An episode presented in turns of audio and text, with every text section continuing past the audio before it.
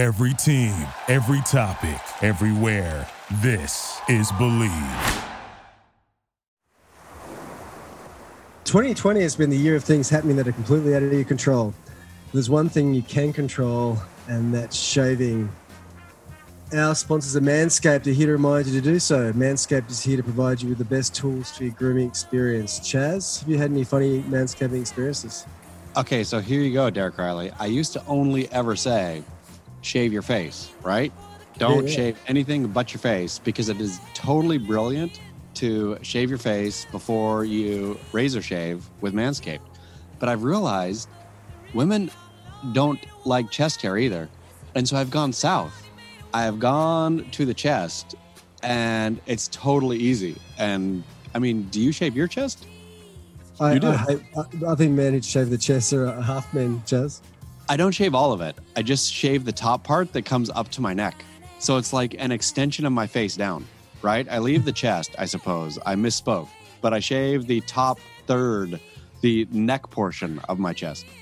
It's ghastly. Yeah, you get that thing, you get that little regrowth, and you see the regrowth on man, and you go, God, you actually shave the hair on your uh, your chest and your neck. I mean. But I ain't going I ain't going razor down there. So I'm just I'm just cutting the weird fluff that grows up over my V-neck. That's it. Oh, yeah, that's fair enough. You can, probably just trim that with scissors. It's probably a more effective experience. Are you kidding me? The Manscaped tool makes it like I don't even have to think about it. I just do it in seconds and I'm gold. Well, in fact, listeners to the show will get 20% off and free shop, shipping with the code uh, Dirty Water at manscaped.com. That's 20% off with free shipping at manscaped.com. And use the code Dirty Water. Please use Dirty Water because this whole thing will be pointless unless you use Dirty Water. So if you're going to do it, use Dirty Water, please.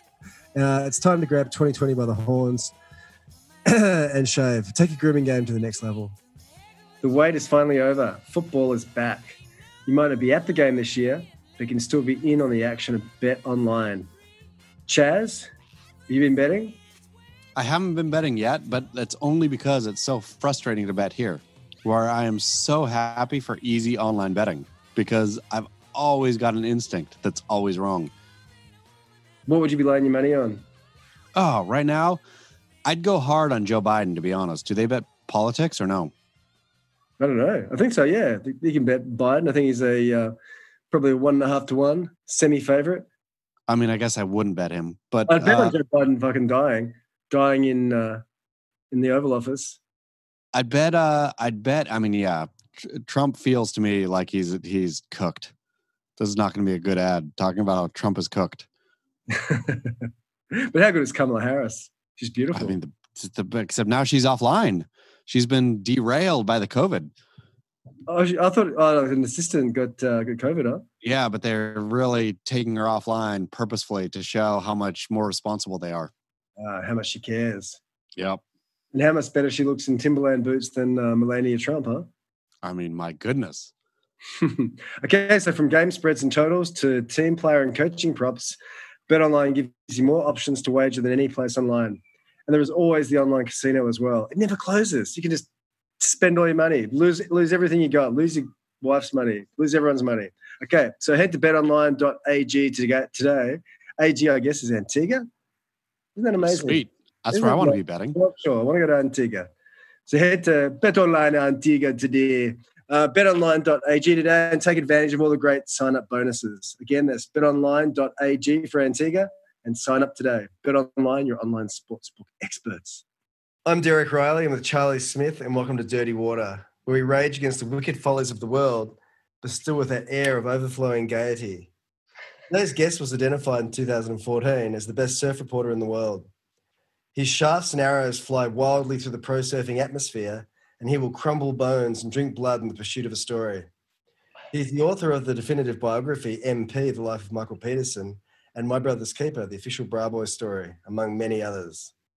He is a former editor of Tracks magazine, was the chief, chief tour reporter for Surfer magazine before its sudden and deserved death earlier this year. And he's the new owner, along with photographer John Frank, of Surfing World magazine. Last year, our guest energized Australian surfers to such a level, a Norwegian company, thrilled at the idea of milking Australian waters for its liquid gold, fled in tears. Our guest, Mr. Sean Doherty. How are you, Sean? Morning, Decker. How you going? Good. How's uh, how's life in Jan Juc, that beautiful little corner of Victoria? Today, actually, pretty good. We've uh, we've had a pretty chronic winter in the spring for surf, but uh, we kicked kicked in yesterday. We had a great afternoon yesterday. I had a bluebird afternoon at Winky. Um, good morning this morning. Sun's out. It's actually it's probably 30 today. So just feels like winter's cleared. You know, it's just been a long winter down here. So, so, so Victoria had has had pretty, I think, the most punitive um, COVID lockdown laws in the world. How did it? I know it was gnarly in Melbourne. What was it like down in uh, Juc?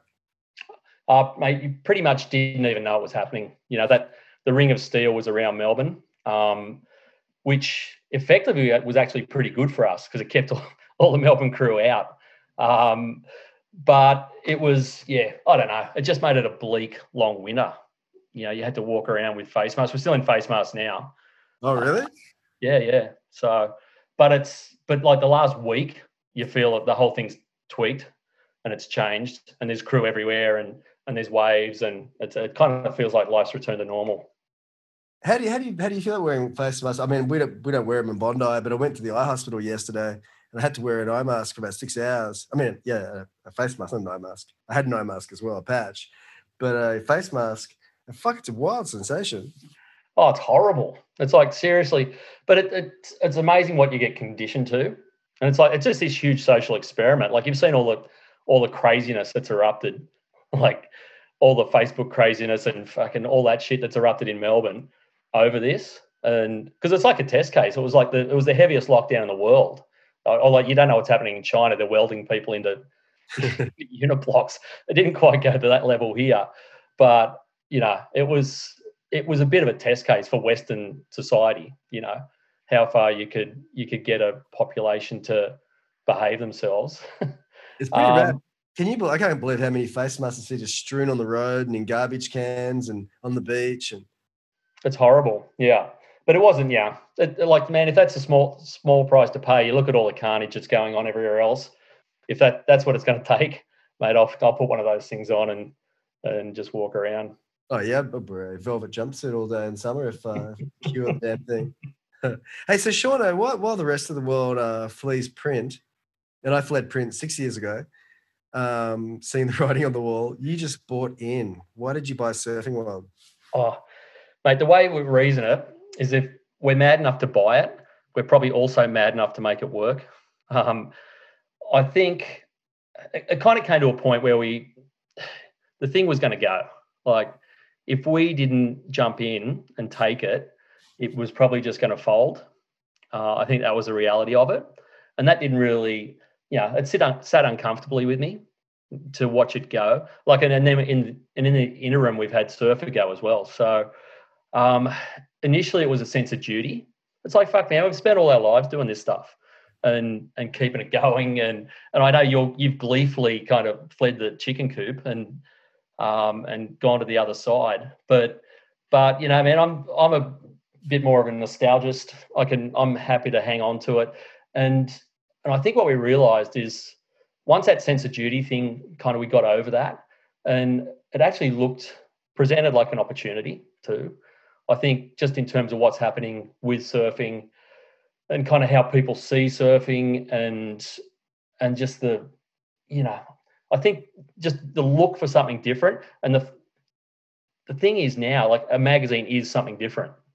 It's actually an oddity. It's whereas yeah, once oddity. It's actually it's actually enough times past where online's had so much of everything for so long now that a mag is actually like a curiosity, and and people are picking it up as, a, as if it just fell from space. So, which which is fucking great, you know, and it's allowing us to do all the stuff that we've kind of always wanted to do, and the fact we're our own bosses now is is is kind of great. So it's just that whole publishing model that you and I have been we've spun our wheels in for so many years is just gone, and like that's kind of fucking liberating. Um, so how does the model work now? Because you know, I, obviously did the sun when I was talking to Kim Sundell, the previous owner of Surfing World, whom, whom I guess he bought it off. Um, I was doing the sums in my head, going, "Well, you're probably going to get 20 grand max in advertising. How does how does it work? So how does it work?" Um, we've got it. We'll have our heads above water for the first year. No worries.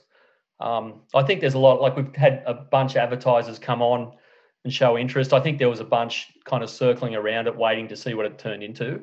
Um, and we'll see how that goes in the next couple of months. But, you know, subs, we just did a shit ton of subs. Um, and like, I think there's just, you know, the, the way we pitched it, we wanted, like I said, there's no business model in it. Like, clearly, no business model is probably the best model to have. And, and like, I've got day jobs, you know, Frank's off doing Frank stuff. Um, so it kind of works in that, in that we've got realistic expectations for it. Um, it's not like the old days where it was, it was just bloodthirsty capitalist publishing. It's it's done like you're in the surfing world office now. It's like my fucking back room at home. Um, so there's no costs. We can do what we want. Um, we can free it up a little bit, and and just try and um, yeah, run it more like a social enterprise is kind of what we thought, and and just see what that does. So I don't know. You can re-interview me in, in 12 months, and we'll and we'll do a post-mortem. But well, that's just just um, jumped in all the way from San Diego, California. Charlie Smith. we'll just keep talking, Sean, until um, Chas on trace. We might need our IT expert James to um, click Chas in. Come on, Chas. Come on, my brother. You've got it, mate. Off mute. Mute. Come on. Come on, son. Anyway, Sean, um, well, uh, Chas uh, comes on. Uh, you, you're talking about stuff you couldn't do before you got surfing Well, What couldn't you do that you can do now in surfing world? Um, you can already what we've done in this first one is we've kind of like I figured the surf bubble too is so claustrophobic and it's such a stuffy little fucking planet. And if you sat there and just did the same surf mag that you and I have done for like for 20 years, it, it's not going to work today because there's no that whole paradigm is, is kind of shifted. So we, we thought what we'd do is is broaden it out, um, throw a heap more kind of social and environmental stuff in it, put a, a bit of political stuff in it, and kind of try and you know tap into the yeah. And it's we're nowhere near it, but the the goal is to to position it a little like early day tracks, you know, early '70s tracks, Rolling Stone at that time, where you could actually comment on society at the same point. Um, so that's that's the goal. Broaden it out like that. You'd never get away with that when we were back in, you know, owned by publishing houses and owned by by bloodthirsty Englishmen. but mate, we can do whatever the fuck we want now. It's our our mag, so it's it's great in that regard. So what was what was the uh, negotiation process like with uh, with Kim, who who owned Coastal Watch as well, and, and sold that to Surfline, and yep. when you're divesting himself of print, Describe the uh, the machinations of your uh, negotiations. Oh, there really was none. Kim Kim's off. He's because he's up on the farm at Crezo right now, um, and he's like in semi-retirement, so he's just loving life. He's it's like every day's Burning Man up there for him right now. He's driving the tractor into swamps and and and not picking up phone calls. But it's great. Like Kim's still got a chunk of the mag, so and he's you know he's one of those guys that um, like we've had him as a boss for at Surfing World for I don't know a decade, and he's a bit of gold, and he his spirit is the right spirit for a, a publisher of this because he he's like he's off. Like he's and and he it's all about freedom with him. And um and so in terms of buying it it was essentially five magic beans we you know it wasn't wasn't a lot of cash changing hands derek but um, it's done, and Kim's still in as a part owner. Uh, but Frank and I have kind of got licensed to to take it where it needs to go. And you had a um, you had a wonderful and probably still do have a wonderful relationship with Kim, where he uh, he sent you and um, Blakeo and himself and someone else uh, to the to the Surf Ranch 2017 via Las Vegas, huh? Well, that was the last time you, me, and Chaz were all in the same postcode. Oh, that's true. Yeah, yeah. That was a that was a glorious day. In the jacuzzi of truth. That that's the last time we were together. We were in the, the jacuzzi at Lemoore. It's probably the first time that I've ever been hungover, and you haven't been hungover. I actually was thinking about this. You know, your strategy for that day was the perfect strategy. Was to go out the night before, get absolutely munted, whereas the rest of us all t- went to bed at seven o'clock. And we, we could take this fucking really seriously, and, and we all rocked up with so much anxiety about fucking surfing it. and you rocked up. You hadn't slept and just stunk of whiskey, and and didn't give a fuck. And it probably actually worked for you. you Then when I couldn't, um, I got trapped in my wetsuit and I couldn't get it over my body. Dave Broden had to come and uh, rescue me because while I was waiting in the spa, because it was so warm, the lovely jacuzzi, that I'd pull my wetsuit down. And then when I tried to pull it up, something, the sleeve had gone through the fucking headpiece or something. And when I was about to start, it's about to hit my waves. Go, fuck, Dave, I can't get my wetsuit on. I was a bit disoriented, a bit discombobulated that day, I have to admit. oh mate, the, that speaking of social experiments, that day at Lemoore was the be- wasn't it the best ever? Oh, it was Just watching- incredible. Throwing all of us clowns into that pool together and just watching what happened. I can't believe how many notes Nick took on that day. Oh, he was the only one working. None of us did. Did he ever write a story about it?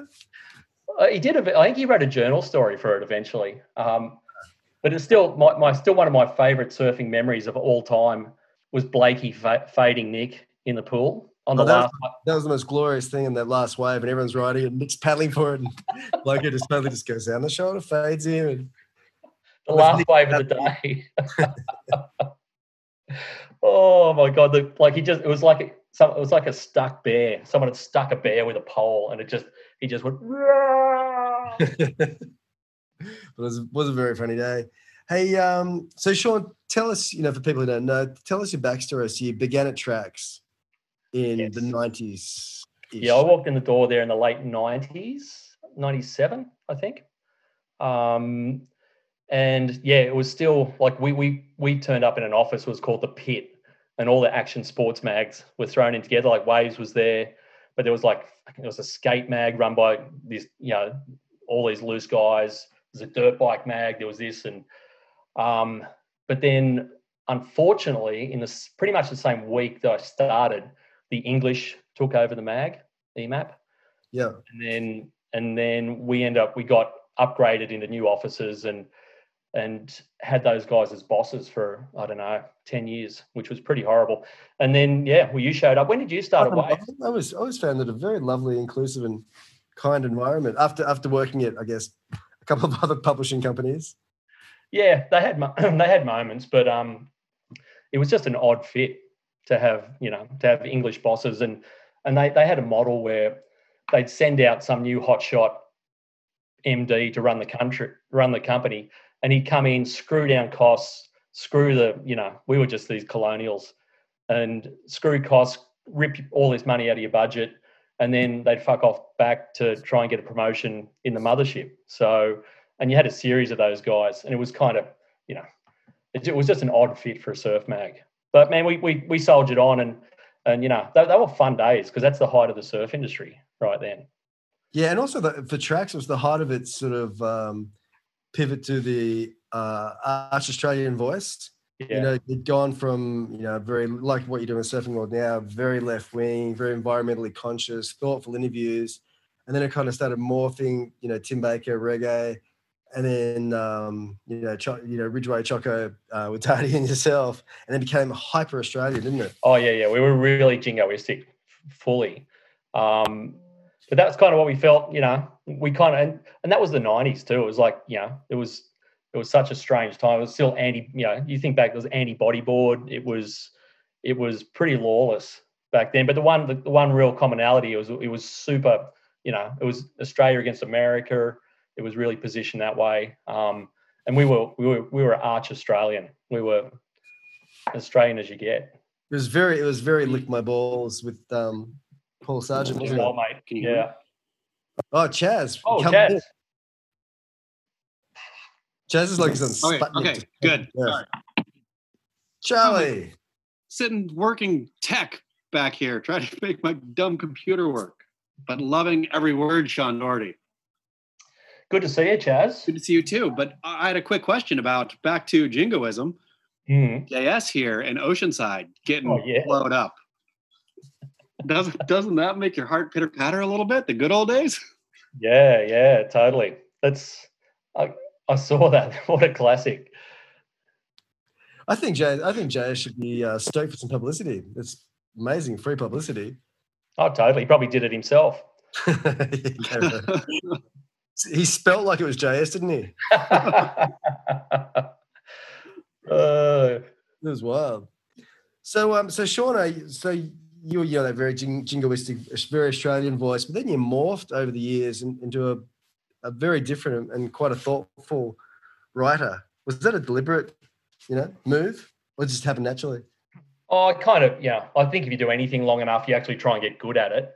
Um, and and those early days of tracks, like you look back to that crew we had in there, it was like there was myself, like Ronnie Blakey, like Vaughan Blakey was still in the building, um, Ben Mondy was in the building.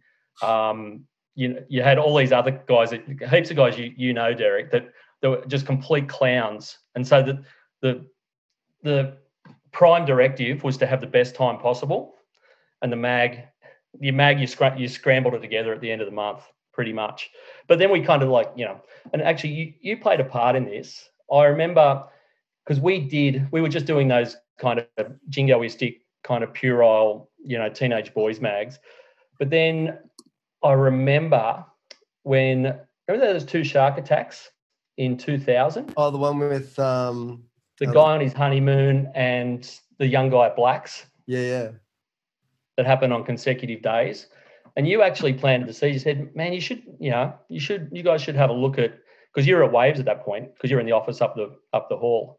And and it's not really a wave story you said man you got you know you should probably send someone down and so he sent dc down dc green and he did this this amazing story about the week after those attacks Yeah, it was, it was a beautiful story, wasn't it? it- yeah, it was incredible. And he went down like and spoke to all the all the crew, you know, the the you know the surfing circle, and and it's such an insular place down there anyway.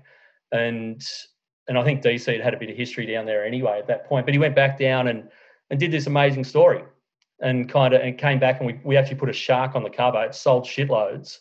Um, so we were 20 years ahead of you guys on this thing. But I was there. I do remember that actually. I remember it happening, and I remember saying, "Fuck, yeah, put a put a fucking shark on the cover." And it's an amazing story. And because Tracks had the had the history where it could do those sorts of stories, and and I just come back from Europe and um, was working with Sammy on Waves, and that was that was more about um, you know being I guess punk and and um, that sort of shit. But tracks had that history where it could do those long form stories. And I Mm. think that was kind of its a nice little pivot, huh? Yeah, so that shifted my thinking a little bit. And then the Peterson book landed in my lap kind of the following year. So, and then, you know, Well, let's let's talk about let's talk about the MP book. yeah, That would have been about books in general. Yeah, because Michael Peterson was for for a long, long time. He was sort of the man in Australian seven, the great mystery, and you know the great enigma. And you were given, um, you know, front seat access. It was funny around the same time, or maybe a little bit before. I'd uh, at Surfing Life, I had taken Kelly to meet Kelly and Lisa Andersen to meet MP, oh yeah, yeah, and that was a um, that was a very odd experience. For the we had this award where all the tour surfers voted for the best surfers, and it was must have been um, mid '90s. And I got Tommy Peterson to shape a triple stinger thing, and then I wanted MP to present the board to Kelly. And then I remember going to this shitty little townhouse in Banora Point or something, or South Tweed or whatever. And then yeah, an MP's in the bathroom putting his aviators on and getting ready for Kelly, and and then they just had the most awkward meeting for about half an hour. and walked away, and Kelly's just sort of looking at me, going, "What the fuck was that?" yeah. Those two, those two characters together would be just mondo awkward. I know. the two most awkward men in the world meet. But yeah, man. So like, the thing landed in my lap, and and as a cub, you know, like I, I was a cub nothing at that point, and it was a great untold story in Australian surfing. And this thing lands in your lap, and it's like fuck, this like the pressure to not fuck that thing up How did Oh. how did it land in your lap? Did you have a Uh, relationship with him or family or? with family. Yeah, yeah. So yeah, they so said you're the you're the one who's going to write it. If anyone's going to write it, it's you, Sean. pretty Murray. much. Yeah. It, Who was it the landed- relationship with Tommy or his mom? Or Uh, it was with his sister Dot actually originally, and then to his mum, and then to Michael, and and yeah, um, um, and so there it was, you know, and it was a great untold story, and and I just I felt in no position at all because I'd never seen him surf. I was completely the wrong person to do it, um, and there were a million guys like you know Nick and and Phil and and guys who'd grown up with him who would have you know given their left nut to do it um, and yet this dickhead gets it, and and I'm just going, fuck, what am I going to do with this thing? It's like the pressure to because I'd never written a book. I don't think I'd written anything over like like three thousand words at that point.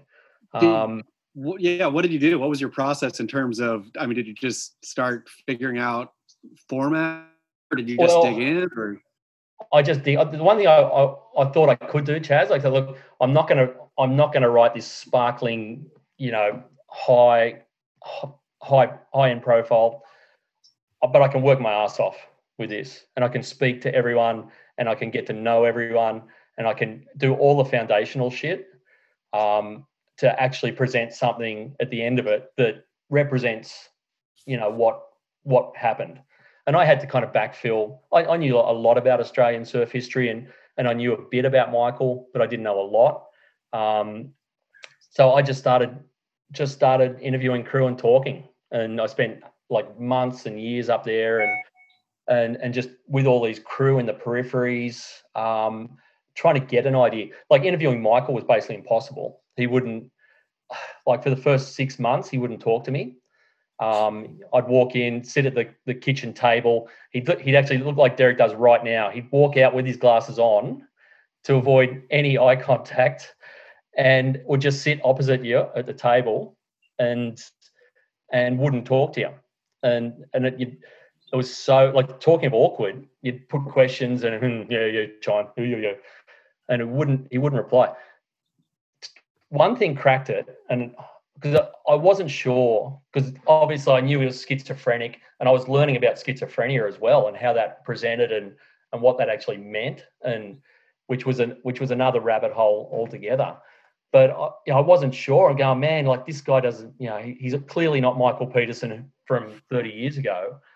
I'm going, how damaged is he? You know, is he, you know, is, is he a victim of all this? And and then one day, the best, the thing that switched my thinking was we were there one day together, and his mum, who's really protective of him, you know, has looked after him for 30 years. She goes, "I'm going to go down to Hungry Jack's, Michael, and get lunch."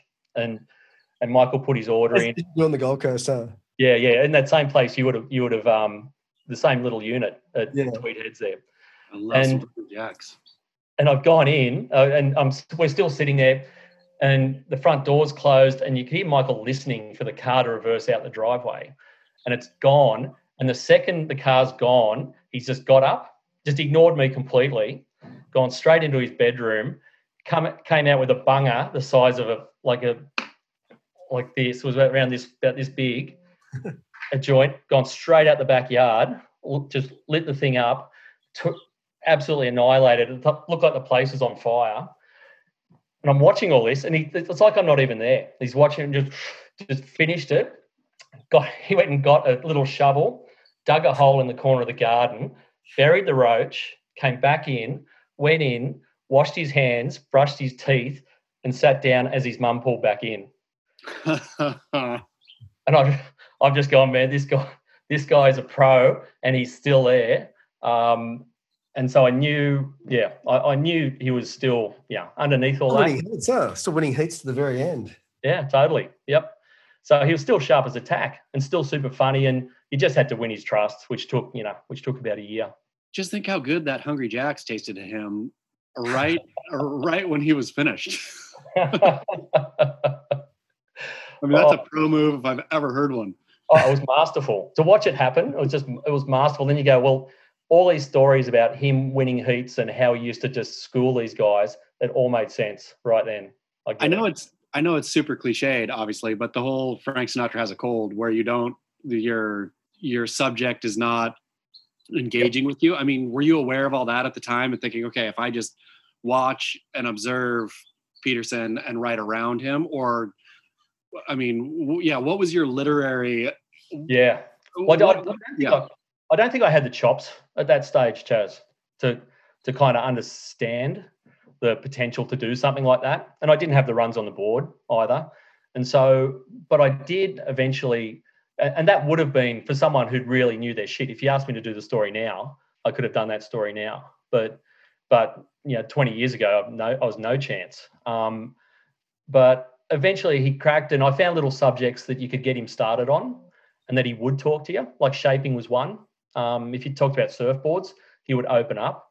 Um, and then slowly that was like a that was a door to another door to another door and and eventually you know we got enough from him to actually but but it almost the book still felt like everyone else's recollections and then he'd come in for little cameos and just and set them straight so I think my favorite part of the book was the um, was the foreword you wrote, and it's something about going to the TAB, or and it was um, and it was in first person. It wasn't in, in you know in the third person of the book. That you said you didn't have the chops to write, but but when I read that um, foreword, it was it was pretty clear you had the you had the ability to have you know carried off the entire thing in that style, but you didn't have. Yeah, the yeah. I probably could have, but it was you know the, just the feeling of having you were doing it was like a national service to Australia to Australian surfing to do that the right way. Um, and and I just wanted to get the fuck out of the way of that story and just and just and let the story, you know, um, the let the story be what it needed to be. Do you what do you feel about books now? Do you like when a book lands in your lap? Are you like rubbing your hands with glee, or are you like, oh hell no? Is it what uh, commission books or books I actually I want to read? No, commission books. Books oh. you're going to you're set to write. Yeah, totally. Yeah, yeah oh, it's far more interesting and there's far less pressure. Um, you know, you, you, I feel now I've got a fair idea of when something lands of the book I want to write uh, when it lands. Whereas when that one landed, I had no fucking idea what it. You know, it was just it was just anxieties piling on on each other. Um, but now, yeah, I can kind of you know feel I've got a bit of room to move, and I know what's readable and kind of what what is interesting to other crew and, and stuff I like to read. So um, I, I, certainly feel a bit more freedom now. It's it's you're telling me yesterday that when you delivered the Bra Boys book, you delivered a quarter of a million words. I can't even imagine writing that many words. Quarter of a million words. I get to fifty thousand and think I'm climbing Mount Everest. It was all well. It was all first person transcripts, but there was a bit of there's a little bit of art in stitching them together. But man, yeah, I wanted that thing. It was, I think, I, it was seven or eight hundred pages it went in at, um, and got trimmed back to about five hundred. But it was so so damn good. The, the first person transcripts and the stories it was so outrageous, and just this place that felt like it was on another planet. Um, it, I just wanted it all to, all to be in there. Um, what was the what was the legal read on that? I mean, did the oh. did the publishing lawyers just come in with Oh, dude, it was it was a picnic, Chas. Um, yeah. they were all, they were all over it because there was the, the publisher's lawyer, there was the Abberton Brothers lawyer because it was this was just on the other side of Jai's court case. Yeah, where he'd been acquitted. So obviously it was and it was like super high profile and and acquitted of, um, acquitted of murder too. yeah, acquitted of murder. So it was acquitted of smoking a roach in the yard and burying it. No, and it was it was it was pretty seriously vetted. But um, but the real like the what I found the real story was the like the Abberton story in the middle of all of this was just part of the wider Maroubra story that went back. Some of the more fascinating stuff was the generation before those guys that that really that shaped them, and they were like, man, it makes the the makes the Abberton boys look like altar boys. You know, the the crew before them were even wilder still, and and to get a kind of bit of a sense of that and package it all together. And um, it, it, was a long few years to get it done. Is that how long did you write it? It took a couple of years at least.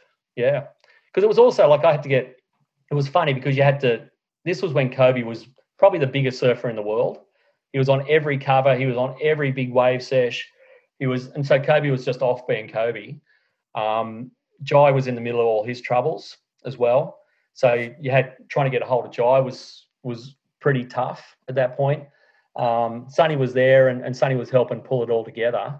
But it was just a wild time. And like you like you would have remembered, Derek, and probably even you, Chas, like when you came around how that Maroubra scene, how how much interest there was with it. Yum. And it was just wild. You know, it was on every like every week there'd be a Daily Telegraph like cover expose on those guys and some outrageous story of some fight or and it was just it was big news in Sydney at that point. You were dating starlets back then.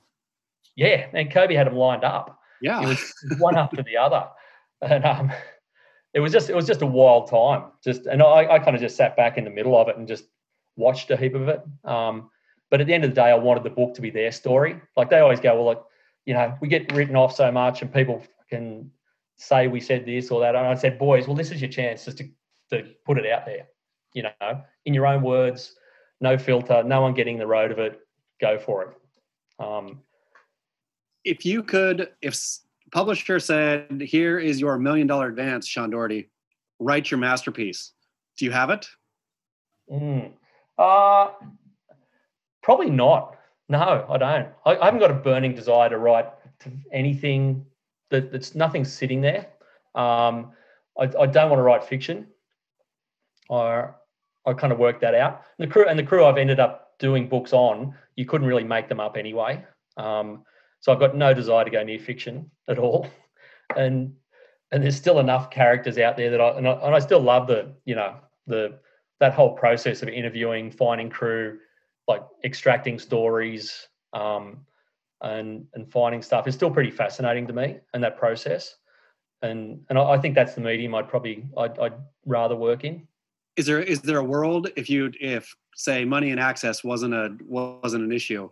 Is there a world you would just die to crack?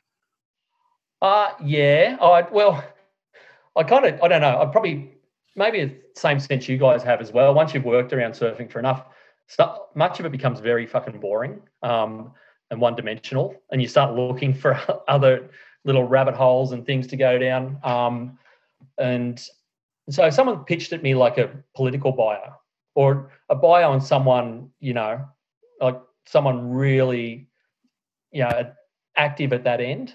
I'd jump at it. Like you've had a run at it, Derek. Like how was it Bob for you? Hawke. What if you could write the best Bob Hawke book ever, Sean Doherty? well, I love it. For, for me, it was like because um, you have your sort of your surfing heroes, but then they kind of get quickly dispelled by working in that industry. But then to go into the world of these guys who were my political heroes when I was a kid, or or people who were really prominent politically, politically and all these things you've seen on the news and heard about and read about in newspapers, and then to then to have that person in front of you, and they're just telling you these wild stories. and it's funny when I went to the Bob's funeral at the Sydney Opera House, I was doing this um, breakfast TV show on the forecourt and uh, with ABC, and it's funny, you know, me, just a kid from the suburbs, and in the if I can work for surfing mags, being asked very serious questions about this um, iconic prime minister. And then this really prominent uh, political journalist, Barrie Cassidy, come up to me and goes, Oh, mate, you got a whole bunch of stories that we didn't get. I was just going, Jesus Christ.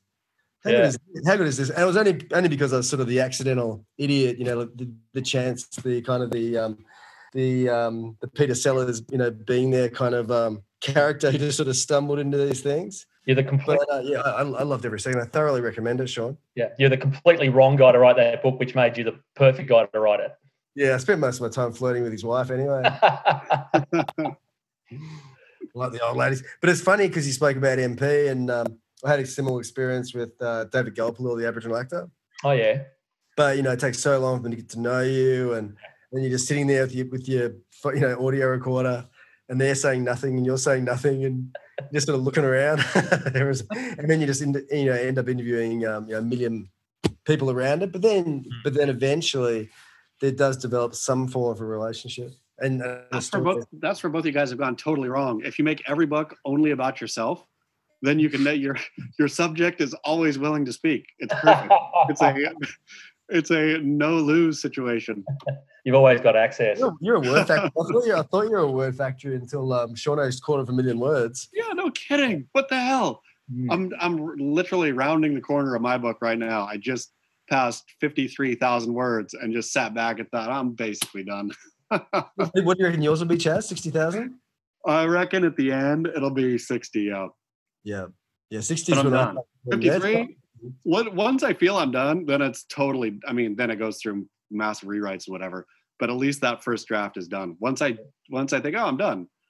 Even, yeah, it's a real problem. Feeling done you start looking for a closing sentence, huh? That's it. That's all. I've got my closing sentence already.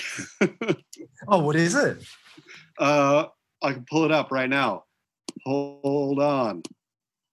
Wait. You keep talking. This will take a minute. Hey, Sean, have you ever have you ever uh, written the ending of a book long before its actual end? Like when I wrote the Hawke book, I had the I had the ending long before um, it actually finished. Um, I do as a principle sometimes because you're always looking for for an exit. Like you know, and like any writer, especially even when you're working in shorter forms, you're looking to come in hot and go out hot, and and so you're always looking when you're trying to structure stuff to to find what's that, what's going to what point you're going to exit this thing. Yeah. Um, and you know, like with the Peterson book, he the exit point was him coming back out um, into some kind of public recognition after 20 30 years of, of being at home um, and so that kind of that that happened organically the, the process of doing the book almost did that as well um, which was kind of nice so that thing just popped up but as a general rule yeah you're always i think you're always looking for it So Chas, you got your got your final sentence there? I got it. I got it. It's exactly I respond, or not exactly, but close. Oh, that's a doozy. That's very British Nellis, isn't it? That's it. Then- Exit play. Exit. Exit. Screen right. Damn writing. So for, for, for people who um, aren't aware, maybe Sean is unaware, what's the um, uh, theme of your new book? Oh, my cousin uh, went on a bank robbing tear, uh, and it's a cousin from the this, the mom side of the family, which is all very evangelical Christian, either megachurch pastors or missionaries. Uh, and cousin Charlie came out and became a surf journalist uh, and went down that wrong path. But cousin Danny went down the bank robbing path. He robbed 19 in six months, I think. Uh, got snagged, did his prison time, got out, tried to steal art and jewels, and went back on a bank robbing tear again. All evangelical. Did he, So did he uh, keep much money? Uh, I don't know how much he got ever. I know how much he like his highs and lows, kind of. I mean, lows are high speed police chases where the money gets pitched out the window. Uh, I don't think the highs were that big. It was like, I think 20 or 30 grand, maybe. per Um, bank? well, huh? Per bank? Uh, yeah, per bank. Uh, But then he had a he had a gambling problem. So I mean, it's a good place to launder money. I've learned. I've learned a lot of things about bank robbing. The whole thing just makes me want to go rob banks. Do people still rob banks? They do. It's a victimless crime. It used to be a um, it used to be a bit of a thing, you know, um, you know, banks, but now I guess because banks are pretty much disappearing, huh? I mean, I, I think so, but I think also like desperate. I mean, that to me is that because he and I grew up together. I mean, he's a couple years older than me, and we grew up together in the same family, the same values, the same everything. And so imagining what it would take for me to stand over a teller and say, You're being robbed, like imagine. Can you could you do it? No, man, I'm I'm I'm, I'm a humanist, Chas. Sean, could you go into a bank and rob it? I mean, there's always a circumstance that would make you do it, right? Like your family's done. I mean, there's some circumstance, I reckon, for every red blooded male to go rob a bank. I'd, I'd love to know what those circumstances would be, um, but they'd have to be pretty wild. I Sure. mean, walk in with a motorbike helmet on and and uh, yeah, shoot the place up. Maybe I mean- heroin. Heroin would probably do it. Living in living in bank robbery for the last six months or whatever, however long I've been writing this thing, I just am so envious of the COVID era for all the bank robbers. When you can walk into any bank fully masked, masked up out of the gate and not have them shoot you upon entry. I don't know how this is not the the bank robbing's golden age. It's an epidemic of bank robberies. I, it's got to be. So, they've got to be. So, Shauno, what's your process of uh, writing? Do you wake up in the morning, go straight to it, write a thousand words, or, or what? Yeah, yeah, yeah. I, I've got to get up early because my days just get blown apart. Otherwise, as soon as the phone starts ringing, um, it's you know I get a couple of hours. Like I'll, I'll get up often if stuff's due, I'll get up at four and just and just work through the early hours. I can't work. I don't work late. Um, but tho- those those early hours, you wake up, your head's clear, phone's not ringing. Um, you know, they're the golden hours. You're not a boozy. rat. You're not a boozy rider. I don't know. I do boozy right, boozy afternoon, but I, I run out of I run out of juice like you know seven eight o'clock. I can't go past that.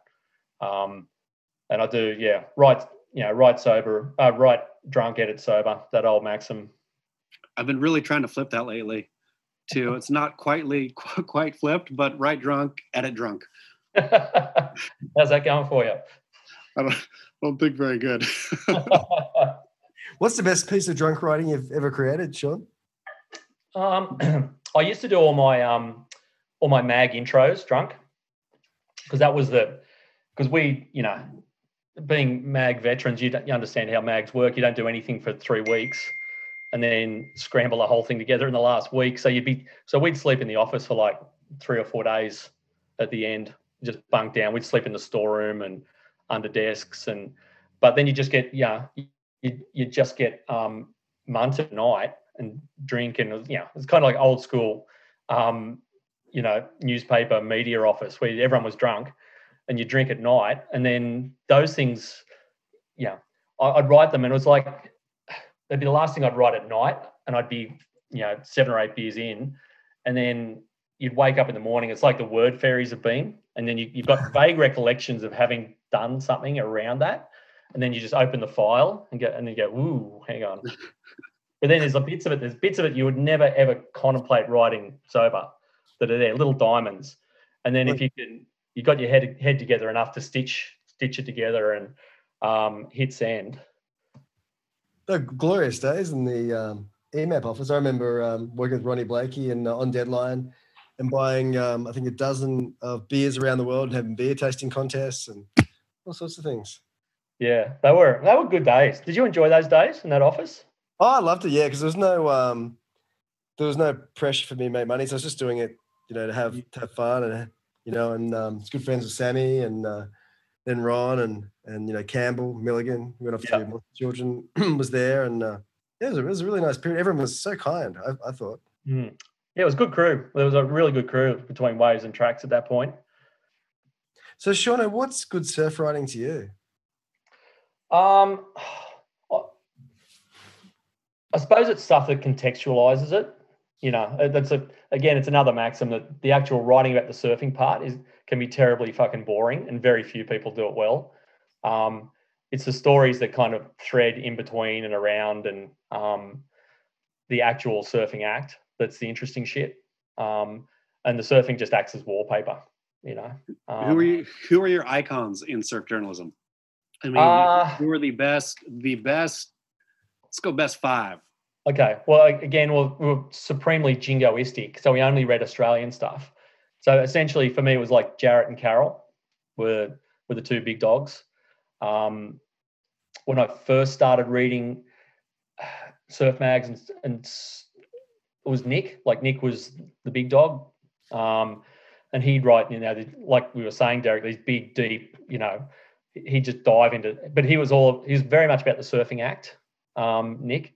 And he that was he would just drill down into that whereas phil was the opposite. And i discovered phil's stuff a little later um, once i started editing tracks and i started rereading the, the back catalogue and jarratt was jarratt was the opposite. Jarratt jarratt was gonzo. He'd write all around it set the scene all the fucking madness um, and then the surfing thing we just we dropped in the middle at the end um, but both were brilliant i loved yeah i loved all of that stuff but it's yeah man, they, they were the two kind of really formative ones for me. It's interesting. Whenever I used to, because Nick used to contribute to Surfing Life when I was there, and, and it, the stories get faxed through, and, and it was just like you know at the time in the nineties receiving you know like sacrament from fucking Moses or something, and technically that is so perfect, and they had some great title, and they'd be so wise and so pithy and everything. He he really was quite the little master. Yeah, it was good. And again, it's like you know, um, it's still to that point that day. I was like at Lemoore, man Who was the only guy with a fucking notepad? Um, Nick Carroll. Nick Carroll. The rest of us, the other clowns, the rest of us were all surfing and drinking and and whatever. Nick was on Nick was on the job, so But he didn't get the last wave. he didn't get the last wave. That party wave. His got protege just fades the fuck out of him. Uh, Goes home relatively empty-handed. yeah, All right, you you reported beautifully, and I remember in 2012, I think, when the when Dirk Ziff took over the um, ASP. So yeah. what, what were your impressions then of the new owners, and you know where do you think the WSL is now? Oh, I think it's landed now about where I expected it to land back in 2012. I think the writing was on. I think the writing was on the wall, um, because the sense, you know, there was a real sense back then, even that it was a, yeah, it was a essentially a, a bit of a. The sport was being privatized. It was going. It was very a very corporate privatization, and it's kind of run true to that pretty much um, all the way through. You know, when, whenever you've got a mysterious billionaire owner who you never see, it's like it's it's real. It almost again, it's one of those things. It almost sounds like a work of fiction that you couldn't. You know, if you go, well, okay, we'll just dream up for a minute that this, this sport gets taken over by this reclusive, you know, mil- billionaire, um, this this loose free spirit sport, and it gets taken over by a reclusive billionaire who you don't see and and gets corporatized and it does sound like a like a pitch for a, for a book Here, here's your Um, masterpiece. totally there it is yeah well actually nick well nick and i are we're most of the way through a narrative history of the tour Oh, that's epic. When Mm. when's release? i've actually got well we've missed four deadlines on it, it it's re- it's releasing in 2017 chas Perfect. I'm. So, it was so good. It was so good, Sean. it was epic. Now we've missed four deadlines on it. Um, and I've actually, after we hang up, I've got to email the publisher and just go and lock us in and say April next year we're doing But it. you can't. I, I reckon. I mean, the story's still unspooling, right? This is the. I mean, what's going to happen? Like, Well, this is the. this is the best thing about it is like when we started, like I can't even remember the contracts here. It was 2016 or 2017, and Nick and I were talking, going, "Fuck, like how does this thing end? Like where do we go?" And then it's like, then it hit like you know 2017, going, "Fuck, it's going to the Olympics." Going, "There's your ending. This is even better." And then, and then it's like COVID comes. It's gone. The whole thing's going to collapse. It's even you know, there's your ending. It's had about 11 endings since. So I don't even know what the ending will eventually be. I mean, how Uh, exciting to be hanging on though, and not knowing as the as the writer where this is going to go. Totally. Yeah. It's like, mate, none of us know. It's and I don't even don't even think the WSL know. So Good. I'll tell you where it's going to end. The Abberton brothers are going to take it over, and there's your, there's your ending. They move the tour back to Maroubra. that would be a tour I would happily subscribe to. Hey, Sean, what what publisher um, accepts a proposal to, to publish a history of the World Professional Surfing Tour? Um, one we've had history with. It's actually my publisher from the Peterson book. Oh, is it I- Harper Collins? Uh well, no, she's moved on to another publisher now. So Oh, even the, the publisher within the publisher. Yes, so it's moved. It's uh, book's moved around a bit, but Nick's worked with her as well. Um, I think Nick did Tom's book with her, so she knows us both. So she was happy to take it on on face value, and and has been quite forgiving that we've let you know twenty five deadlines come and go. Imagine, imagine it came out pre like, I mean, if it came out in 2017, it wouldn't be half the story of pro Oh. surfing. Oh, it would have, yeah, it would, it would have looked stupid now. Yeah. If it had, had it actually came out on the original deadline and you would have come out and gone, oh, now look, it's wave pools. It's like that might have been your ending. And then it's Yeah. like, oh, hang on, a year later, no one cares about wave pools. And then, you- then a year later, it's like, it's the Olympics and it's, then it's the sport going tits up and then it's, who knows what it's going to be by the time we finish the thing. But you must have an educated guess of what's going to happen. Mm, I've got my thoughts. Yeah, I, I think a lot. It, it, a lot of it rides on this year or this year, twenty one, this season, this thing that's about to kick off. Because if this doesn't go, um, it's going to be really hard to to to restart it, um, to defibrillate it back to life. Uh, it'll probably take a lot more money, and it'll really test the patience. I reckon of of the crew in charge and the crew bankrolling it. To, if it lost a second season, um, everything else has pretty much got going. But just you know, the unique the nature of surfing, the fact that most of the countries involved with it are now running hot with this thing. Um, it's the challenges of making a second season happen. Uh, like I wouldn't want to be Pat right now, but it's it's pretty crucial. Like if it doesn't happen, man, where where does it leave the whole thing? If you had to throw money on pipe kicking off on December 8th, Oh yeah, yeah. Well, that's that. I'd actually probably put money on. They'll they'll make that happen in some way. Because if that, if symbolically, if that didn't go, then the whole thing is tits up. Um, like I'm I'm probably more concerned right now. I'm looking at Australia, and and going, well, how the fuck does at the moment? Like we we basically can't get out. We're uh, there, there's no Australian carriers leaving Australia. Like the crew, the Australian crew have just gone over now, and for pipe, and they had to go through San Fran. They had to do all the checks. They'll have to come. Most of them won't come back because if they have to come back, they've got to quarantine for two weeks. They'll miss Christmas, and then they'll have to go back a few days later. Um, but but man, we're so like you're seeing what's happening right now, like over in South Australia, they've locked down the entire state for this week for one outbreak for like 20 cases. Like how many have you got? How many active cases you guys got at the moment, Chas? I think so. I heard today uh, there's three.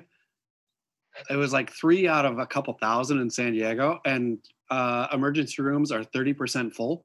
Yeah. Uh, and the way they said it on the radio was 70% not full. Uh, but yeah, like, I mean, I do not doubt that whatever, but around here, it's just not an issue. Yeah, yeah. I think I can see a way out for them if they manage to get crew here into Australia. The, the problem, their problem is that they're pulling people from the the places where it's running the hottest, and and the other key part is Australia, which is like which is essentially the you know um, it's it's the utopia of virus. It's it's basically been killed off, and you've got to move people between those um, things to make it work. So if Australia if Australia didn't happen, they'd be in real trouble. That's three events.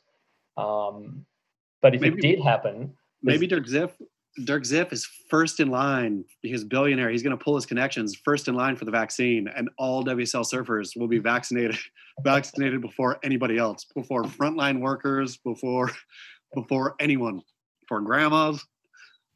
The uh, tour must go on. they'll get their microchips first. Yeah. What about the uh, the rumored asking price of the WSL, 150 mil?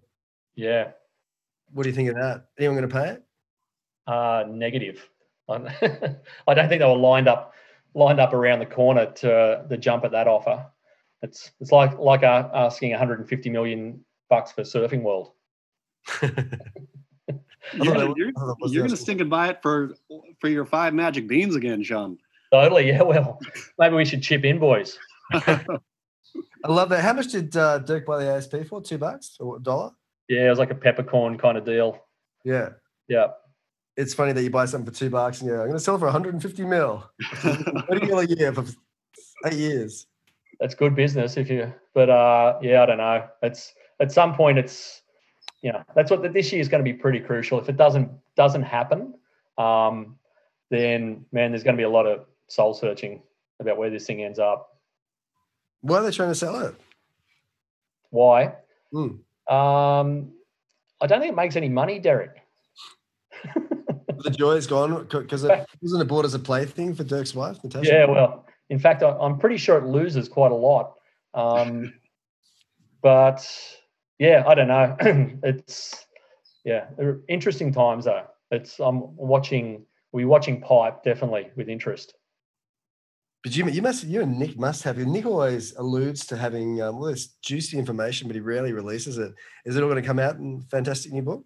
oh he does more work than i do he nick actually does old school journalism whereas unlike the rest of us who just kind of make it up um but he's yeah like um you know that they seem pretty pretty doggedly intent on making this year happen and and i think if you've got a you've got a bit of a war chest and you can spend some money to make stuff happen and open a few doors um then then maybe it will happen but i, I think what's the really interesting thing the pivotal moment it's at is because we've all seen this year how many fucking new people have taken up surfing this year Mm. so that's what this year's really the thing that's that could knock the WSL out could also be the same thing that saves it.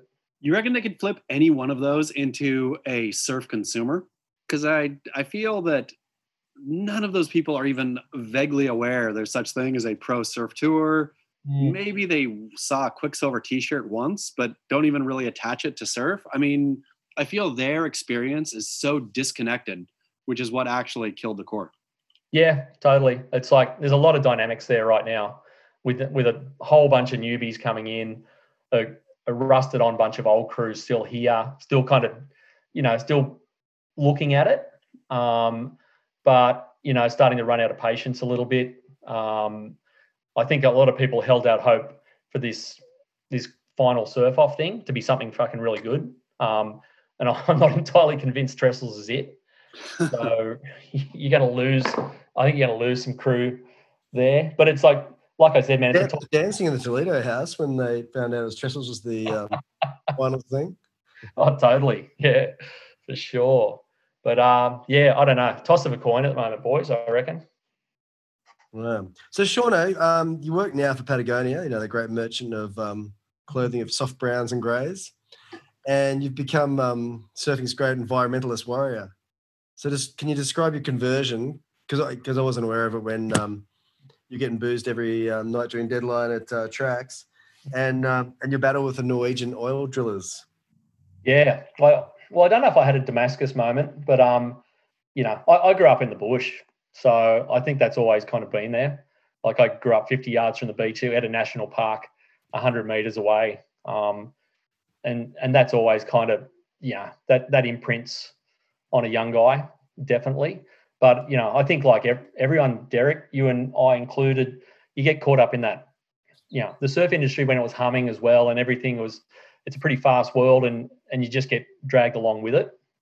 And Yeah. you can kind of lose a lot of that stuff um, lose your bearings a little bit. And and I, so I I just saw that as a recorrection um, and getting a chance to work with with those guys the Patagonia crew. Obviously you know they're that's that whole environmentalism is built into the, to what they do. So and getting I got an opportunity to to kind of work with that at that point. It was only it really was it wasn't it was like a couple of days a week at that point. Um and then but then suddenly it kind of you know um and this is you know going into last year just went nuts. It completely went nuts. And it was literally overnight. So like i've always had faith that there's been like a great latent environmental movement there on the coast because it's been there in the past. Um, but like I think we've been pretty self-consumed for quite a long time. Um, and it's because they've been good years to be surfers. You know, the last couple of decades, travel's easy, surfing's cheap. There's fucking good waves everywhere. You know, um, there's really, you know, you haven't had to worry about the rest of the world too much. Um, but that was never going to stay like that. And so, and this was a bit of a you know wake up call. And and then when this thing down in the bight took off, like man, it was literally it was like it was night and day. It just happened overnight, and then there it was. It was just hundreds of thousands of people wanting to to jump on this thing, and um, it was a bit of a revelation, yeah, for sure. And Paulie McNeil did the best poster, didn't he? Yes. Yep. Yeah. No, he his art was pretty instrumental to that. Um, but it, man, it's dr- drawn people in from all over the place, and and our big challenge now is that we've got rid of these Norwegian dickheads. Is um, is what's next, and where does it go? So, but fortunately for us in Australia, we, mate, we've got plenty of shit. We got a shit show going on here all the time. So we, we will never run out of targets. What's the what's the, what's the latest target? Oh, it's made Yes, straight you could look out your window. You'd, you'd see it, Derek. There's one that they want to turn that into a oil field. The What the- smoke tech? Yeah, What are they do? Bondi's going to be an oil field. it's coming down. Yeah, it's called the PEP 11 exploration zone. Comes all the way down to your straight out your window. Oh, I'd love to see them all. Sweet. Eric, sell sell high. so that's yeah, that that's How did- literally that's the one we're on right now. So Sean, how did you not corrupt yourself quick and go back door and get yourself a sweet pad in Norway? Like you could have killed the whole fight the bight thing. Princess Beatrice of Norway, yeah, as you may know, is a professional surfer, a surf contest winner. she's uh, surf royalty. She is surf royalty in line for the throne. I felt you could have done a little more like, I don't know. Why make the Norwegians the bad people? Get yourself a sweet Norway spot. Come on, do good for yourself. I could have I could have had free surf trips in Norway for all eternity. Ever, forever. Yep. Your Did family Equinor too, It was sorry, Derek. Did Equinor ever approach you and offer you some money to shut the fuck up? No, no. it's been. This is the best part about it, mate. It's actually sport. These guys are so unaccustomed to being challenged by because, like, basically what happened, right, was this this thing broke. This thing really broke over one Instagram post. I I put up an Instagram post that of the spill modeling for this thing down here in the bight, and literally overnight, I ha- I went from having about 200 likes for a post to this thing went to like 30,000 overnight, and it went everywhere, and all of these people just piled on, and it was it was everyone from down there, and it was all and all Australian, just abusing these guys, just like the stuff coming out was just I'm just going, oh my god, can you imagine being the social media manager at Equinor and waking up this morning and having to translate this shit? It's like, and that that was it. And that was their own spill modeling too, wasn't it? Yeah, it was their own Spill. Yeah, totally. Yep. So, and that was the beauty of it. But they're, they're so un, unaccustomed to having people pushing back against them. It, it became this huge um, PR nightmare, you know, because you had all, a lot of smart asses in amongst all of this and and people who could really make them look stupid. Um, and it was for, for, the Norwegians because they were state owned. It was particularly um, it was particularly a sore point for them. They couldn't allow that to happen. And so watching them squirm and then watching, you know, as this thing this thing kind of grew life and watching all the, you know, the vested interest squirm, it was epic. It was like it was a great, it was a great fun. companies never to be transparent in the possible ramifications of, in this case, oil exploration. Like if they'd pulled the, um, spill graphic back quite a bit, you'd have had nothing to uh, to milk, huh? Yeah, totally. Yeah, we used a bit of their own stuff against them, but it, but we got you know I think we would have got them anyway in the end. The, the, the basic idea of what they were doing was pretty fucking dumb in the first place, so it was pretty easy to argue against, um, to offer a compelling argument. But it's yeah, man, it's just it's sport now. It's like and there's so much of it here, and and it's just I think people are just sick of of these interests getting made in the you know these decisions getting made in the interests of fossil fuel companies and, and just not of the not of the long term interests of the people. Where are you at on the Kelly Slater Surf Ranch in the wetland? Yeah, well, yeah, I think I, I firmly sit in the uh, in the anti group with that. That's going to like if that's it's been interesting to watch that, and uh, that's that if that gets to another level, um, then that will that will become a flashpoint. I can probably tell you right now. Have they started digging actually on that thing yet? Is there any movement on it? It's still nothing.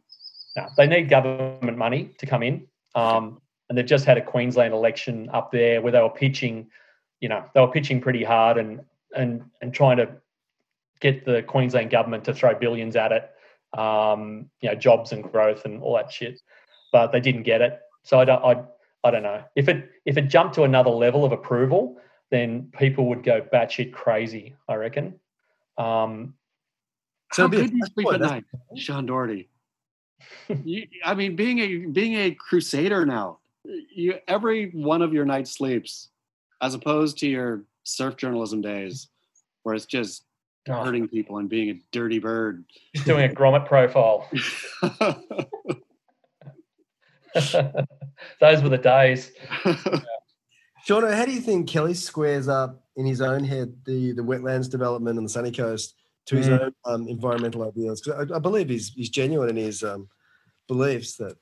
oh yeah, yeah. There's, but, yeah, there's some major cognitive dissonance in there around a lot of things. I think environmentally um, that he hasn't quite come to terms with. I don't know how how it rationalised in his head, um, but I think if you pull back and look at the the, the footprint of these things and and what you're trading off to to create a piece of in, infrastructure that, that kind of already exists naturally. About two um, k's away, isn't it? You, sorry, about two k's away from the ocean, isn't it? Yeah, yeah, it's not far. Yeah, exactly. You know, and I, I don't think we're running out of surfable coastline here in a hurry. So having to dig up a wetland and you know pump it full of pump water out of the river and build a residential estate um, I don't know. It all, all feels a little unnecessary to me. But it's yeah, the, the, yeah. We could you can fill another podcast on on Kelly and the that cognitive dissonance with the environmental footprint. I, lo- I love how environmentally destructive it is, how pointless it is, but how awesome it would be as well. Imagine living in one of those little condos near the near the Slater pool. Yeah, well, that's you know, that's clearly the dream. That was you know when they sketched this thing out. That's what it is. You live there, you surf there, um, is it the cultural centre? to it- read about the birds that got killed for it. It's yeah, the ones that used to live there. Yep. The indigenous people we had to colonize and slaughter, Had to move off to make it happen. Yeah. put, put on the reservations. Yeah, yeah, yeah. I don't know. I don't. I like to be honest. I'd be surprised if that one got off the ground. So, I mean, um, that's the only that's the last great hope of the Slater pools, right? I mean, where else do they have? That's the Yeah. one they have the best shot at. Yep. They're, they're prospecting. Like, yeah, do you think back to when, even when we did the day in the tub, and you go, man, they're probably going to end up with a lot of these things all around the place. Sure. Um, and what are we now? Five years down the track, and, And not and that- one. Not yeah, one. that's it. Yeah. Lemoore's it. So interesting times, boys. Derek Rielly spoiled it. I did spoil. I spoiled it for everybody. At least I didn't vomit. I was so close to vomiting in that damn spa with fucking um, what's that? What's Kelly's best mate called? Um, oh, Selema, Selema Masekela. Yeah. yeah, yeah. I nearly, nearly chunned it in his um, jacuzzi with him. Loves his protein bars, that man. Hey, Shauno, I want you to take take us out today with your five best interview subjects and why these surfers delighted you so. Okay. Um, I can give you one straight up. Probably my favourite all-time interview, Pauline Menczer. Mm. Will she is the gold standard for interviews. Completely runs without a filter, no operating filter. Um, still swears like a sailor. True as the day is long. Um, colorful, funny, um, overdeveloped personality. Still the best. Like always for me. Will always will be. Do you Pauline stay Menczer. in contact with her? Pauline Menczer. Yeah, all the time. Yep. Oh yeah, Keep in she with. Yep. She's up just up there at uh, at Bruns and still driving the school bus. And but yeah, she's a bit of gold. So for people who aren't aware, she won the world title at 91 or something? Yeah. 93. 93. Yeah, yeah. With, with She Lars drives Wright. a school bus. but did it did it all with yeah, with no money, no sponsorship. Um, you know, and she's uproariously funny, just takes the piss out of herself and everyone else and and just good value. Yeah. All right, number two. Um, Koby. I think it's got to be. It's, Yeah. He's just he's just still for me probably the best the best storyteller with the best stories I've ever encountered, and he will give you one hundred and ten percent of the truth. Um, and but they're, they're just there's and they're so outrageous. But you know, with Koby, they're probably li- very likely to be true. These stories. Um, and just the, the way he delivers them too. It's like almost deadpan. Um, he's not he's not trying to push them on you, but they're just there. He's you know he he for me still is the, the probably the best storyteller ever surfing has ever seen. Wow. And number three. Um, hmm, I think Mason Ho for a, for a contemporary kind of hit, just because he will. You know what it's like interviewing people. If your subject's more enthusiastic than you are, things will work. And there is no man in the sur- no surfer in the world more enthusiastic than Mason Ho, and and knowledgeable as well. And he'll just and he'll just in his own head jump, skip dimensions to to the 70s, and he'll move to here somewhere else, and and something will ping off, and he'll go to Desert Point, and and it's, it's just you just got to hang on for the ride. But it's but hugely entertaining. Behind behind that, you know, that cute uh, persona, uh, who is Mason that you've discovered? Is there a serious side? I don't know. I, it's it's kind of hard because it, it's almost that character is so. It is essentially him, you know. Like it'd be interesting to see, you know, what real, you know, when he gets down, what he's like, and but you just don't see it because he's just ha- every day seems like the best day of his life, which is, which is man, if that's that would be pretty cool. I'd love that to happen to me. It's number four. masterpiece, hanging out for 48 hours with Mason Ho. Oh yeah, but you feel so good, like you hang out with him. You go, Fuck, I feel good. I want to go surfing. I want to, you know, I want to do this, and um, he, he's just, yeah, his energy is just infectious. Um, I'll probably throw Steph in. I think. I think only just for like, especially for a, a surf IQ. Um, she's got like she's so finely tuned with she can talk surfing and make it interesting and explain what's going on and the feeling and she's very good at that which I think is kind of half the the reason that she's kind of held like the the guy, the male surfers can sit there and listen and go, "Whoa, okay, that that makes perfect sense about surfing." You know, she, she's really been able to bridge a lot of that just because she can um, she can talk about surfing. You know, it's not an easy thing. If like you, you speak to anyone, any good surfer, very few of them can actually put that surfing act into words and really, really just put a light bulb above your head and go, "Wow, that makes sense." Yeah, but she can. What insights has she given you into the um, beautiful act of surfing? Um, uh, what I did interview actually for the new Surfing World. It wasn't much about surfing. It was more about kind of being at home for the lockdown thing. But you know, she, she, she's talked a lot. You know, she can talk surfboards as well. That's another language she's pretty good in. Um, but yeah, no, it was interesting. We talked about lockdown with her. She's been stuck at home, and you know, she's such Where's a home for her? Is she Malibu? uh, or- D-bar. Yeah, Oh, yeah. She's not over the Gold Coast yet after all the creeps that have been Oh, she's over. it, Yeah, fucking hell. She's pretty ready. Pretty ready to go somewhere, I think.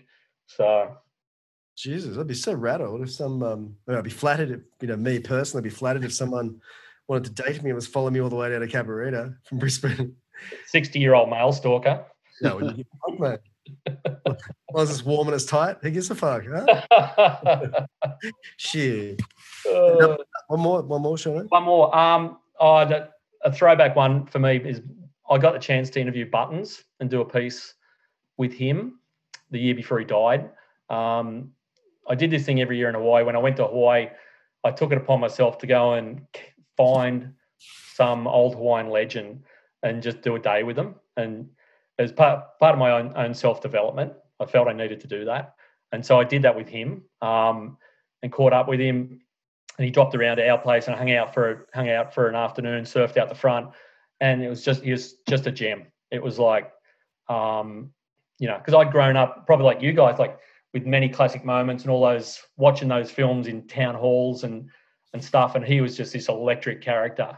Um, and then suddenly he was there on the back porch, and we were just hanging out, and but he was like he was super candid, like he'd had a really rough trot. Um, you know, with drugs, and he'd gone down that whole road, and and come back and and was just such a you know just such a beautiful spirit he was just there and then and then he died the year after so i just felt i mean i was just so glad that i went and did that and um yeah it was he was one of the best It's pretty extraordinary. Um, very, very sad the amount of uh, Hawaiians who have um, disappeared in the last few years. Huh? oh mate A real gut punch.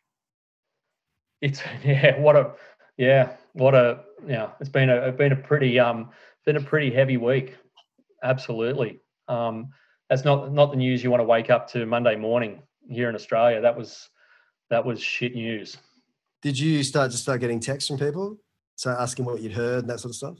yeah i got a, i got a call like seven o'clock that morning. It happened overnight and and then um yeah and i think everyone was um kind of yeah I, I didn't i kind of had an idea of what had happened. Like you didn't need to know to know. Um yeah Shmoo had carried like because he'd lost his wife but yeah the sunny thing was was i think really the thing he carried that so heavily for so long. Um so it wasn't yeah wasn't hugely surprising but just fucking heartbreaking you know Mm. And uh, I guess I guess Sunny wasn't a complete surprise either, really, huh? No, no, it's and but Shmoo was the same. Shmoo was like really was pretty open about the fact he'd struggled with a lot of stuff, um, in particularly in the past twelve months.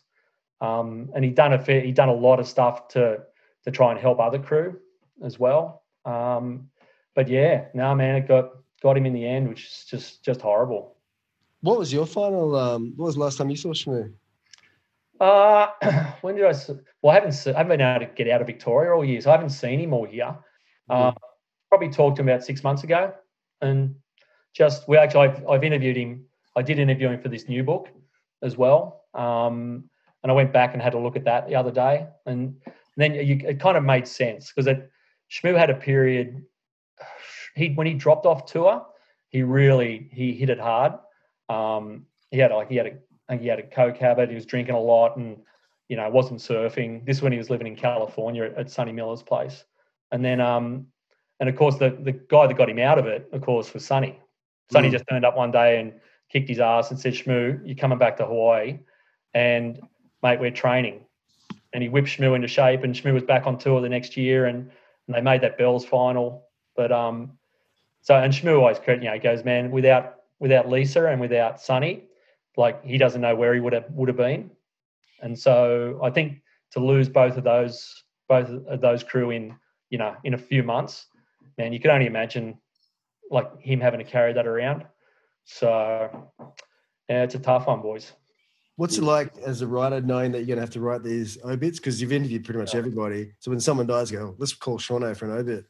Uh, yeah. Well, well, yeah. I was gl- I was glad I got the you know I won't say glad, but at least I knew that at least and but Shmoo's one of those characters a lot of people could have got have come out in the days since and you've got all these beautiful words about him because that's who he was, you know, super open, really like magnetic, you know, good heart and but it, yeah, it was it was tough to write on Monday because it was you know I I worked with him because we'd done commentary for like a decade on all sorts of events all over the years when he was at Quick and and then he was off doing his own stuff and, and so we've worked yeah worked together for a decade so it's just like man it's like fucking it was pretty tough for sure All right, Shauno. Well, uh, it's been lovely to chat, man. So yeah, we good, ended, ended um, on a bit of a bum note there boys Yeah, what can we what can we listen with a um, with a high note? Chas, what can give us throw a um, delightful question at uh, Shauno that, that brings us into a happy space. uh, Sean Doherty, what are you drinking in your thermos? Tell me it's not. Thank you. That's that's the happy note right right there. What's um what's uh fishes new drink? Hot fizz or something? Oh yeah yeah we're going hard seltzer we're having a hard seltzer summer I Apparently. really, I really tried to pitch Derek early days on a beach cred hard seltzer, Oh no. ultra, ultra yes. hard surf seltzer. that ship might have sailed boys I think that's only got one summer in it Huh? oh, yeah. Chas is getting yelled at. What are you getting yelled at for, Chas? I'm getting yelled at to pitch out Talago hard seltzer from the wife, who somehow has shares in Talago hard seltzer. Is it good? Lago self hard seltzer? Do you not have shares? Oh, I got busted for saying that too. Uh, yeah, it's good. Hard seltzer. Have you had a hard seltzer? I've never had a hard seltzer. Sure. Oh, hard, hard, Sean and Derek. Neither of you are beer drinkers, clearly. Sean loves his beer. No. Yeah, I'm Look fond at how fit he is right now. And he's looking very fit. I know remember- nobody's that fit who loves beer. Hard seltzer is the ana- Which one? The wife's still yelling. The, the rose. Was she They yelling? have, Coke? they have a rose flavor. Oh, that's nice. That's lovely. It's the one that the gays apparently have claimed as their own. Is that the The gay gay- one? Yeah. I, I'm not. I got busted. I'm bringing the gays. Put in the gays. this ain't a safe space for the gays. we could say the gays in surf podcast still. It's okay here. They haven't come for us yet. First, they came for the someone else's. Oh, the wife just said the gays haven't come for us yet because we're all a lot of gays. Yeah. So there's the happy note right there. We're all a bunch of gays, Sean. We're all overtly gay. And it's beautiful. did you ever um did you ever see that um Truman Capote um front page and it said I'm homosexual, I'm a drug fiend, I am blah blah blah. Never saw it. Oh, it's very, very good. If you just hang on a second, I think I can find the reference. Oh yeah. I've been reading um, James Michener's um, The World. Oh yeah. It's the best. It's the best memoir ever. And Derek, got I just got into submission too. Super late, but I'm there. I'm here with you. oh, how good a submission! Oh my fuck. goodness. And it's and it's nothing like what everyone painted it out to be, huh? No, it's beautiful. Where's this fucking Truman Capote thing? It's so fucking good. Writers, da, da, da, da. sorry, Sean. I tried to keep you, man. I you got fucking 250,000 words to write on something.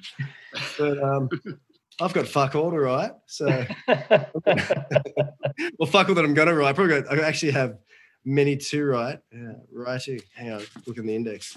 You guys ever read The World is My Home? No. Oh my God, it's the best memoir ever. Stopped at Hawaii. Trios. Yeah. Oh, Hawaii was good. It gave me nightmares, though, that damn thing. You know the bit where the tidal wave came in. Came in. I Oh, stayed yeah, yeah. and I read it, and I had the and I had such a night terror. Um, I thought the tidal wave was going to come in. Okay, here we go. So um, I'm going to read a little bit. One afternoon, as I was leaving Random House after reviewing the copy edited manuscript of one of my novels, I passed the newsstand in the lobby and stopped short with a gasp. There on the front page of a newspaper was a raffish picture of Truman Capote leering from beneath the brim of the rakish Borsalino. Below were just four lines of type I am a drunkard. I am a dope addict. I am a homosexual. I am a genius. ah, Sean Doherty. There you go. There you It's go, Been a pleasure, Sean. Thank you, mate. All the best, boys. All right.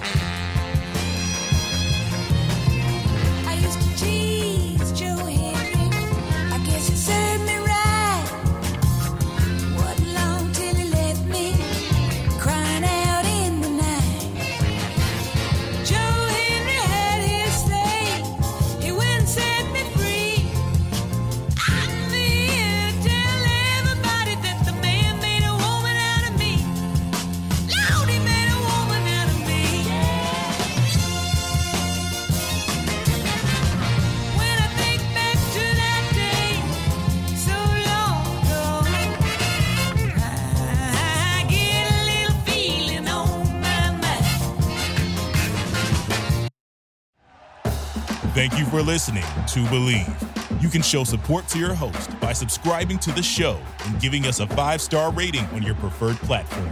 Check us out at Bleav.com and search for B L E A V on YouTube.